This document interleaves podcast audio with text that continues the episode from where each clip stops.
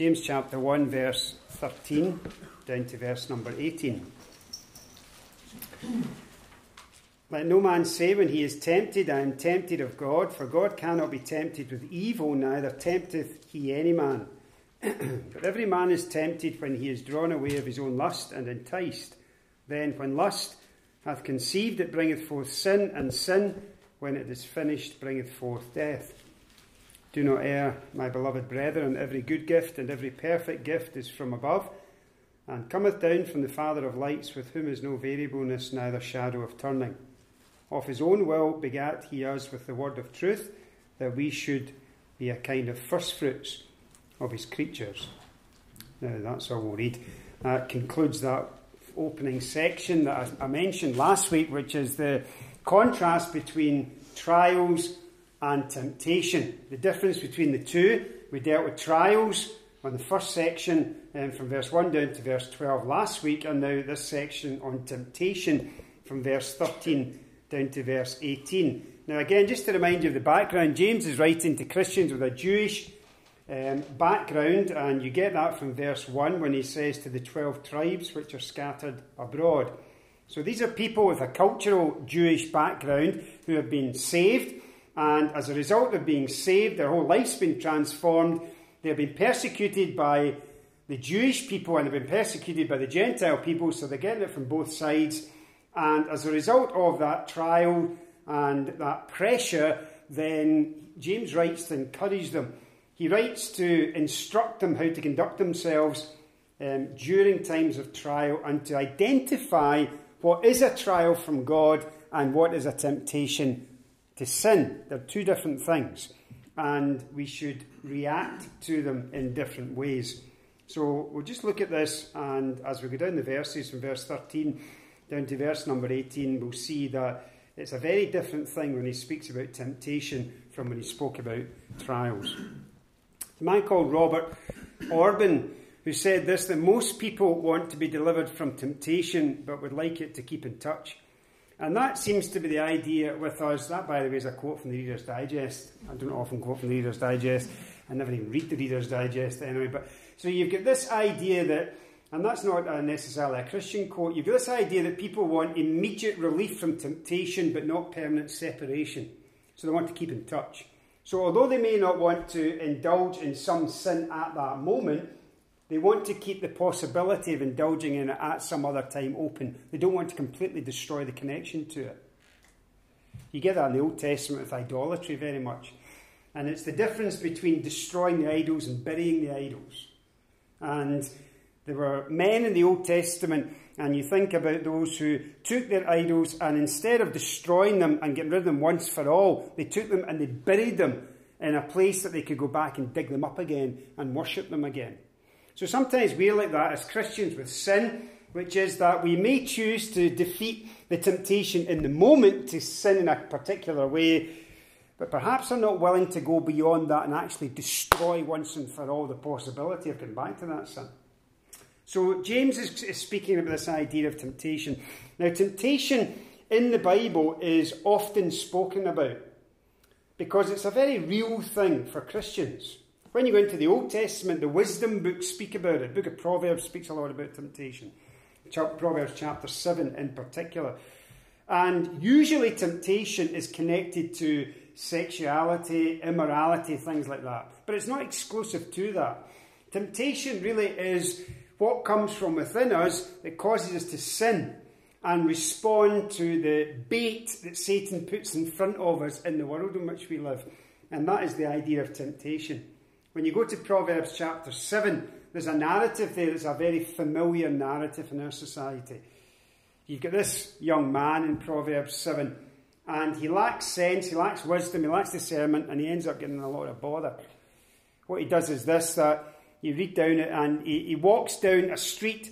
It's such a real scenario. He walks down a street in Proverbs 7, excuse me, and he sees a woman, and he deliberately walks down past the corner that she lives in. He knows that she's there and he deliberately walks down that way so, so that he can come into contact with her.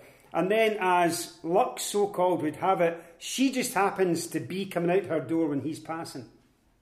And Again, as luck would have it, her husband just so happens to be away on a trip. And then in Proverbs 7, the whole thing goes on, and verse 21 to verse 23 says this With her many persuasions, she entices him. With her flattering lips, she seduces him. But he's open to the seduction, he's open to the flattery, he's open to the temptation. Because he's walked down that street and he has put himself in the way of that temptation. And it ends in absolute disaster. You read down through Proverbs 7. And he's not the first one. It says, For many of the victims she has cast down, and numerous are all her slain. Her house is the way to hell, descending to the chambers of death, which is very dramatic language to say that people go into that house and bad things happen. So, Proverbs 7 is a chapter you should read because, and don't read it in the authorized version if that's the version you read. Read it in a, a modern translation, and you will find it's a very vivid story about temptation and the dangers of it. Now, when you come to James chapter 1, James is speaking about the same thing because nothing changes in that sense. Whether you go back to the Old Testament or the New Testament, nothing changes in relation to us and our susceptibility to sin as Christians. Now, although I said there's a difference between trial and temptation, and there is, the word that's used is the same word. So the word itself in the first section of James chapter 1 and the word in the second section is the same word. The word is morally neutral. It doesn't indicate anything by itself, but the context in which it's found gives it its meaning, gives it its context. So sometimes that word is used by God testing us for a beneficial reason, and sometimes it's used for us being tempted, not by God, but coming from within us and resulting in sin. Now, God tests. We saw that last week. Let me give you some verses that demonstrate this. God tests the righteous and the wicked in the Old Testament, particularly, and He does so to reveal someone's true character. So, for example, in Psalm 11, verse 46, it says this The Lord is in His holy temple, the Lord's throne is in His heaven. His eyes behold, his eyelids try the children of men. The Lord trieth the righteous, but the wicked and him that loveth violence his soul hates. And so goes on. In Exodus 16, verse 4, um, in that section, God tested the children of Israel. It says, Then said the Lord unto Moses, Behold, I will rain bread from heaven for you, and the people shall go out and gather a certain rate every day. That was the manna, that I may test them whether they will walk in my law or not. So God tests, and He tests to reveal true character. When you come to us in the New Testament, you find that that still is the same. 1 Peter chapter 1 verse 7 speaks about the trial of your faith being much more precious than of gold that perisheth, though it be tried with fire, might be found unto praise and honour and glory at the appearing of Jesus Christ. So trials God tests. Temptation, we're going to see, is something very different. So let's look at this then. Look at verse number 13, if you would. Let no man say, when he is tempted, I am tempted of God. For God cannot be tempted with evil, neither tempteth he any man. Now, what you've got here is a classic example of blame shifting. So, again, you can identify with this, I'm absolutely certain that this thought comes into your mind in the moment of temptation. So this is not looking back or looking forward, it's in the very moment of temptation. So let no man say. Now that's a very strong expression. It means just this. It means articulating, saying actually what you mean. So he says, do not say. But the tense of that expression, it could be translated this way stop saying. Stop saying. So this is something that they were saying. And he says, You've got to stop doing this. This is a pattern of behaviour. It's a command. It's in the present imperative with a negative, and it means stop accusing God. Now, that's what we tend to say. Now, we've had a quote from the Reader's Digest. Here's one from Rabbie Burns. Thou knowest thou hast formed me with passions wild and strong, and listening to their witching voice has often led me wrong. So, Rabbie Burns, when he, and he was a dissolute man a dissolute lifestyle, when he was in the midst, uh, when he was, you know, drinking and going after women, he turned to God and he says, You made me like this. Therefore, it's your fault. You made me like this. You made me the man I am. Blame shifting. Now, you don't need to turn to Rabbie Burns to get blame shifting. You get it in the Bible, you get it in the book of Genesis, actually, when the first sin took place. And the classic blame shifting that took place in the Garden of Eden. And read it in Genesis chapter 3. And you remember the scenario that there was a prohibition don't eat of the fruit of the tree of the knowledge of good and evil. And then what happened? Satan came, and Adam is either silent or he's missing. But he doesn't feature, it's Eve. So Satan comes to Eve, and what does he Satan do? He tempts her. And he calls into question the goodness of God. She succumbs to temptation. She's deceived. She goes and speaks to Adam, who was not deceived, who made a decision and is held culpable for it, responsible for that decision. And they took of the fruit and they ate, both of them.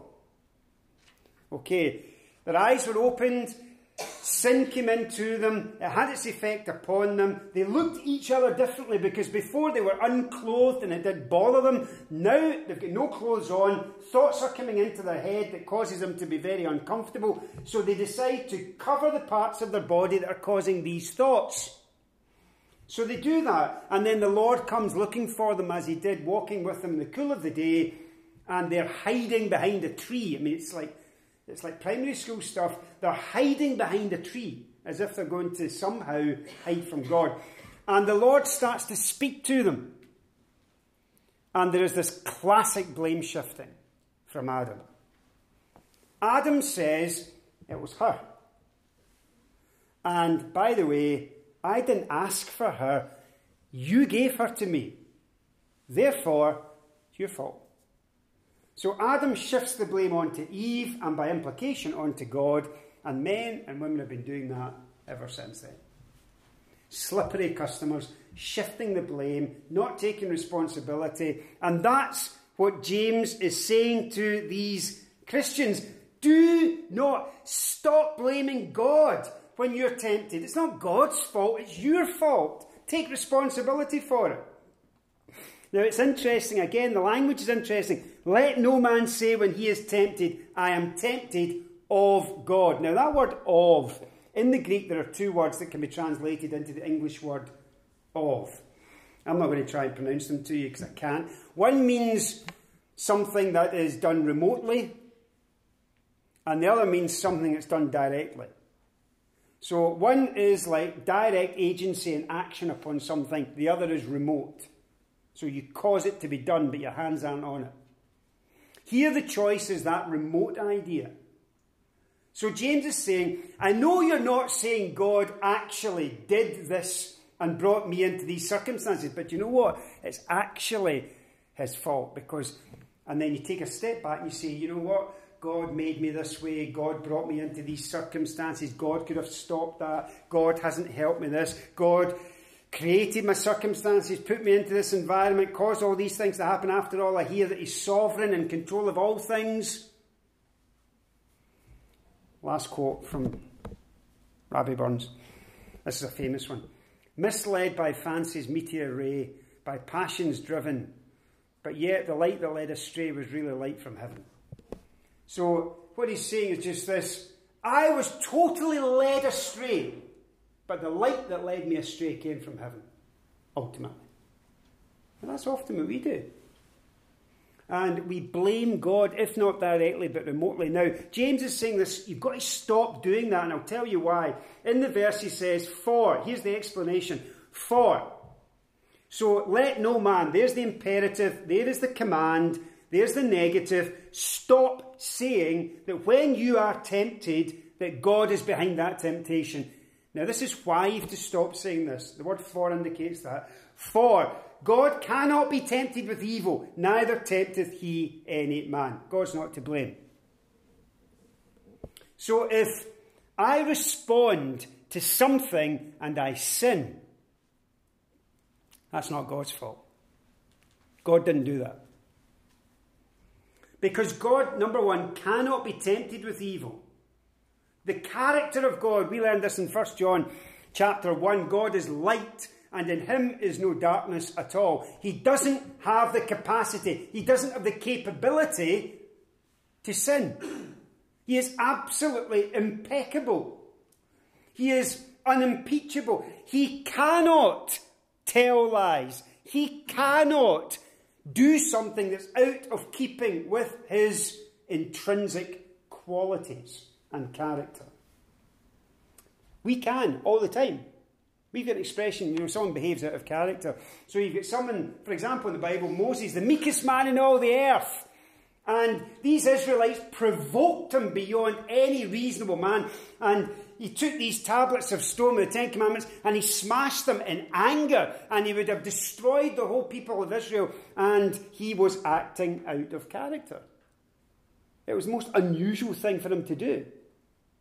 Now, we can do that. You get someone who is a very gentle person and circumstances come into their life and they become violent.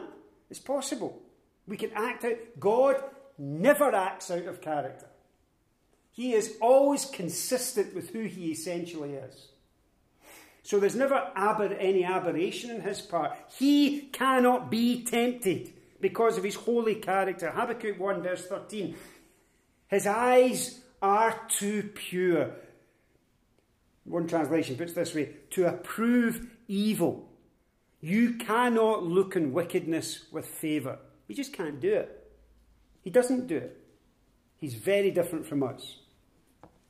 Now, when you read about God being tempted by people in the Bible, it is God being put to the test by people. It's not them inducing God to sin. It's a different idea. And when God tempts in the Bible, it's the idea of testing us, putting us into circumstances that our true character might be seen. Um, a man called Matthew Poole, who wrote a commentary, said this that God tests by giving hard commands. Genesis 22, verse 1 Abraham, take your son up that mountain. It's a hard command. By afflicting, as in Job's case, by allowing Satan to come into circumstances in our lives by deserting men and leaving them alone. He does all of that. But he does not solicit, suggest, or persuade us to sin. So, verse 14 what then does happen when we sin? Now, you, you have the kind of uh, flow chart, if you like, of what happens when you sin, when I sin. Not some of the time. This is what happens every time. Because he says this in verse 14 every person, every man, not just some of us, this happens to every single one of us. Every man is tempted. Number one, when he's drawn away of his own lust, and number two, when he's enticed. This is what happens when you and I sin.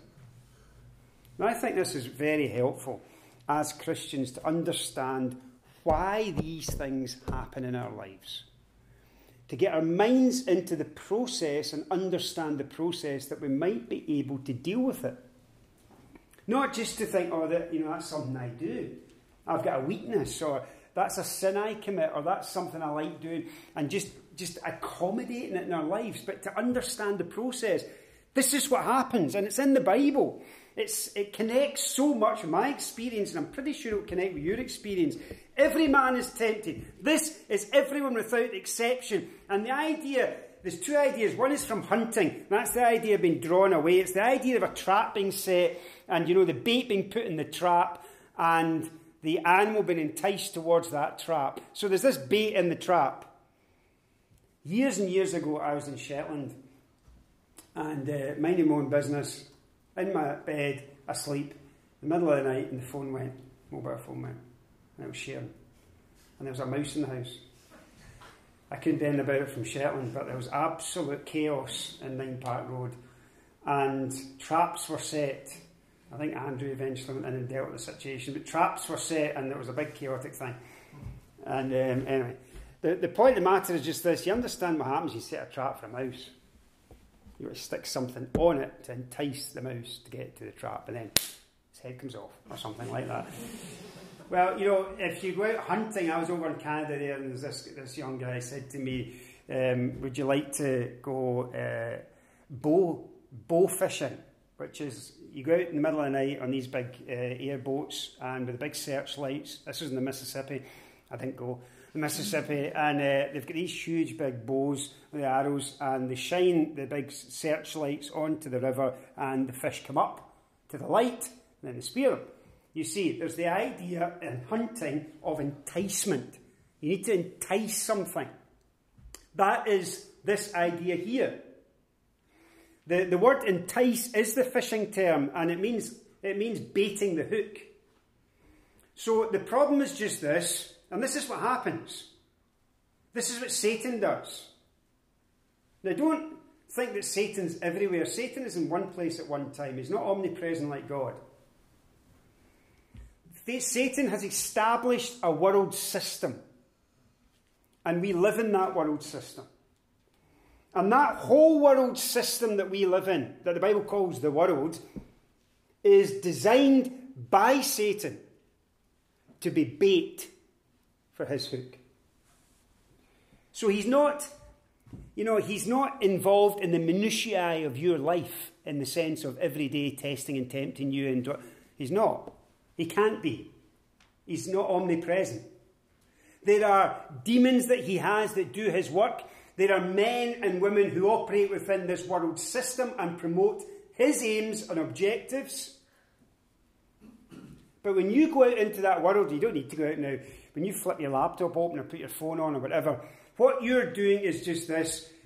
You potentially are about to be faced with the bait. And behind the bait is the hook. And the bait is always exceedingly attractive. It is to an animal, that's the whole point of it. If it wasn't attractive, it wouldn't be a bait. Satan doesn't bait his hook with something that doesn't appeal to us. So, how does Satan know what appeals to me? Well, he doesn't know what I think. He's not omniscient like God, he doesn't have full knowledge like God does. So, what Satan, with his thousands of years of experience, does is this he just observes my behavior. That's what he does. He sees the things that I like and he loads the hook. He baits the hook. And in my life, I have given him sufficient evidence of things that appeal to me. And lo and behold, opportunity after opportunity will come up to participate in those things again. Why? Because the hook is baited. So this is, it's not, as they say, rocket science, it's here in the verses. This is what happens. It's so real. So every man is tempted. This is what happens to us all when we are drawn away, not of someone else's strong desires, but the flesh that's in every one of us has very strong desires after sin. And Satan seeks to tempt us by putting things in front of us in our life that will cause us to sin, because that's the hook. And once he has us on that hook, it's a very difficult thing to wriggle off it. Believers have found themselves hooked by the bait and destroyed. Literally destroyed. Now then, when you see that bait that does appeal to you, whatever it, I mean, there's no point in naming things, because it's different for us all. When you see that bait that appeals to you and it's sin, that's when the knowledge of what God has done at the cross should click in. That's when the doctrine of the New Testament that we learn should begin to click in. That's when the Holy Spirit, who is within us, takes the Word of God that we've learned, that we have, that we know, but we understand. There's one thing knowing it, there's another thing understanding it. So we've understood it, we've learned it. And the truth that we learn, the Spirit of God takes, and in the moment of temptation, strengthens us in His Word, in His truth. You see, That's why it's called the sword of the Spirit. Because it's all very vivid thing. The sword of the Spirit is the word of God which the Spirit of God brings to your mind at a particular moment of temptation that's appropriate for that moment. Now, you can only do that if you've been reading it and learning it. So that in practice, listen, we will all experience these strong desires to sin. That's not the issue. That'll never go away. That will just continue the whole of your life. That in itself is not sin. Sin is when we respond to that. Sin is when we act upon those impulses, those thoughts that come into your mind. It's what you do with them, it's how you respond to them. And so, acting, you have a decision when you act, you either act upon what you know from God's word or you act upon the strength of what your flesh is, is drawn to. And when you're educated in God's word, you can see the hook behind the bait. You can see the hook. And you don't want to swallow that bait. So he says here in verse 14, that's what happens when you sin. So it's not a case of wandering about in this sort of kind of glassy eyed, oh, I don't know what's going on in my life, you know, and all this kind of stuff. God has actually taught us what happens when we sin. So we know. And then verse 15, he tells us what happens once you're hooked. So the bait is there, the hook is in the bait, you bite. Verse 15, then when lust hath conceived, it takes a life of its own. So when you respond to the temptation, the thing begins to take a life of its own. It's so much so, it's described as giving birth.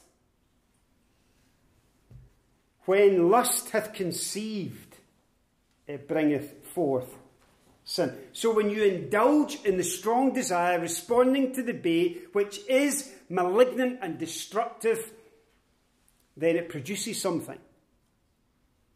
And what it produces is sin. Let me give you an illustration from the Bible. Because, let's be honest, most, certainly for men, not exclusively for men, most of the temptation that we face is sexual. It can be financial, it can be pride, and all these sorts of things. And so there, there are examples in the Bible of people who succumb to this sort of thing. And the classic is David and Bathsheba. And David and Bathsheba, King David and Bathsheba, their life experience mirrors exactly what James says here. So you have King David, right? And you have Bathsheba, who was married to Uriah the Hittite, who was one of David's best generals. So the nation is in war. Uriah takes the army, goes with the army to the battlefield. His wife is left behind in the palace area. David, for once, doesn't go to the battle. Now, he should have been at the battle, but he wasn't. So, number one, he's in the wrong place at the wrong time. He shouldn't have been there. He's up in the top of his house, his palace, and he sees something he should never have seen. So he sees another man's wife in a way that he should never have seen her. So she's bathing, he sees it. Now, what happens is just this there's the bait. There it is. And the hook is just lying within that bait. Now, what does David do? Well, having seen something that he should never have seen, another man's wife in a way that he should never have seen it, he's now got a decision, and here is where the sin begins. So it's how he acts upon what he has seen. What's he going to do? He could have turned away. He could simply have confessed to the Lord, I should never have seen that. And that would have been that. But you see, he turned towards the sin. And what he did was, he took Bathsheba and he committed adultery with her. So then the scenario unfolds. She then gets pregnant as a result of that. And now David's got a huge, huge problem. How's he going to explain this? His general's at the battlefield, he's in that, he's he's at home and he's got his general pregnant. So what he does is he calls Uriah back from the battlefield and sends Uriah down to his house to spend the night with his wife. See how cunning the scheme is? That'll explain the child. But Uriah, out of faithfulness to his troops, and David says this How can I go down to my house when my soldiers are on the battlefield? I can't do that. And so he, he refuses to go down to his house and he just sleeps where David is. So what's David going to do? David now is in such a mess. He's so hooked. He's in the process. His strong desire has given birth to sin. Right? And then sin, according to James, when it's finished, brings death. That's exactly what happened. So David says, I'm going to have to murder this man. So he writes a letter to the other generals, soldiers at the battlefield, and says, gives it to Uriah, the man whose death warrant it was, and says, Take that. And so Uriah doesn't even read it. He takes it to the battlefield, and the instruction was when the battle is at its strongest, pull back from Uriah and leave him alone to fight it by himself. And that's what happened, and he was slaughtered. So David you see the process? David sees, he's in the wrong place at the wrong time. He sees something he shouldn't have seen. He walks towards it, he takes it, he's bitten. He's now hooked. Sin, desire produces sin, adultery. That then produces death, the death of Uriah. And for one year, because the baby's born, David never said a word to anyone. Not a single word. Until one day there was a prophet called Nathan who knocked on his door and asked to see him. Told him a story about a man who had sheep. And about how this man basically was, was taken advantage of and he was a poor man and, and all the rest of it. And you can read the story. And David is more moved by the story of a man with sheep than he was actually about Uriah and his wife. And Nathan said, David said, I'm going to get that man, the man, and I'm going to punish that man. And Nathan said, David, you're that man. And David crumbled. And he, he went through a period of repentance and confession and ultimately restoration to the Lord. But it's a vivid example of what James is saying here. So get it. The bait on the hook, you either walk to it and bite or you walk away from it. If you bite, you start a process. That process conceives sin, never good things. The outcome of that is death, ultimately, because that's the outcome of sin. Death means separation. So in verse 15, you have that. It bringeth forth death. Now, look at verse 16. Verse 16 is a statement by James to make sure that we do not get this wrong. It's so important for us. He says, Do not err, my beloved brethren. You see, when believers are going through trials, as these believers were, they become very susceptible to temptation. I mean, if you think about some of the trials, you imagine that you've been abused physically, you've been harassed, hounded, you're a refugee, you imagine that you've got no property of your own. You think of the temptation to steal. You think of the temptation to be violent. You think the temptation to tell lies. You think the temptation to deny the Lord for an easy life. You see, when you're in the moment of trial, temptation comes in. Satan baits his hook because you're weakened as a result of the trial. He says, Do not err, my beloved brethren. Do not be deceived. God is not behind these things. And he gives us two reasons here why that is so. Number one, in verse 17, God only and always gives good things. So every good gift and every perfect gift is from above and cometh down from the Father of lights, with whom is no variableness, neither shadow of turning. Now you see, this goes back to Genesis chapter 3. You remember that Satan said to Eve, Hath God said, doubting God's goodness. Basically saying, Do you know what? God's got something that's excellent and he doesn't want you to have it. So he's, you know, if you take of that fruit, you'll just be like God. I mean, how wrong could he have been? It was a disaster. But it sowed a seed into Eve's mind. And actually, if you look at Genesis 3, the language that Eve uses demonstrates that that seed took root.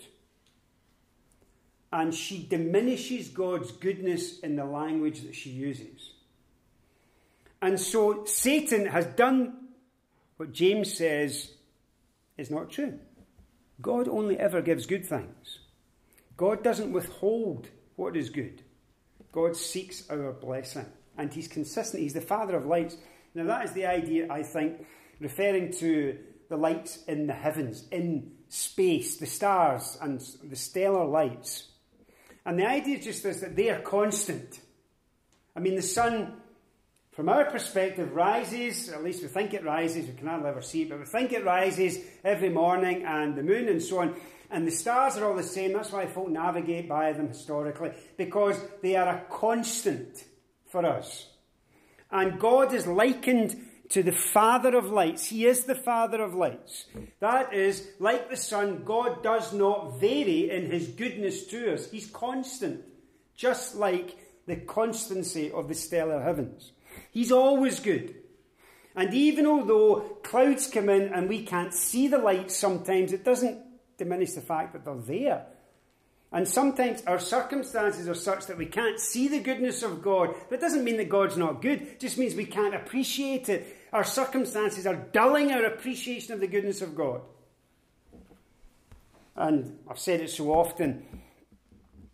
You know, the, in Fiji and these places that I've been, they, they start some of their meetings, God is good all the time, all the time, God is good. And that kind of mantra. And it's a very true statement. The second thing is in verse 18. It says this Of his own will begat he us with the word of truth, that we should be a kind of first fruits of his creatures. So God is good all the time. That's him. And what about his what about his desires for us? Well, Paul says this in Philippians 1, verse 6 I am confident of this very thing, that he who began a good work in you will perfect it until the day of Christ Jesus. God is doing good things in our lives. Of his own will. You know, sometimes we think of salvation a bit differently. We kind of think this that of my own will, of my own will, I got saved. Actually, James says it was of God's will. God moved in my life. God spoke to me through his word. God convicted me of my sin. God sent his Son to provide salvation. God did all of these things for us. And if he's done all of these things for us, he's not then going to destroy the fruit of the cross work of Christ. He has made us a kind of first fruits of his creatures. Now that takes you back into the Old Testament, this idea of first fruits. And when the harvest came in in the nation of Israel, what they would do is this they would take the first of the harvest and the best of the harvest and they would offer it to God in appreciation as a token of the harvest that was yet to come and in worship for God for his faithfulness creatively in providing the harvest they gave the first and the best to God. And James says, listen, think of that. That's what you are to God out of his whole creation. You are like the first fruits. God saved you to be the very best of his creation. So he's not going to destroy your sin. He's not going to diminish you. He wants to lift you up. He doesn't want to bring you down. And when you think about that and you think about temptation, that's exactly what temptation does. Destroys us. So two things tonight. Trials and temptation. Trials, God brings them into our life to refine us, to test our faith, to bring us into maturity, to bring us into Christ likeness. Temptation doesn't come from outside of us, it comes from inside us, it comes from within. And it is our inner response to debate the enticements that Satan provides. So, one is circumstances that God allows in our life to produce things that are better than us. The other comes from inside us, that base, strong desire that we can feed our flesh and it responds to Satan's enticements. And the key is just this to understand the difference between the two. Temptations, we, should, we shouldn't respond to them.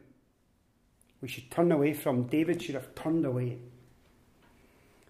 Trials, they have to be endured, the Bible says. For it is when we endure, verse 12, blessed is the man that endures the trial.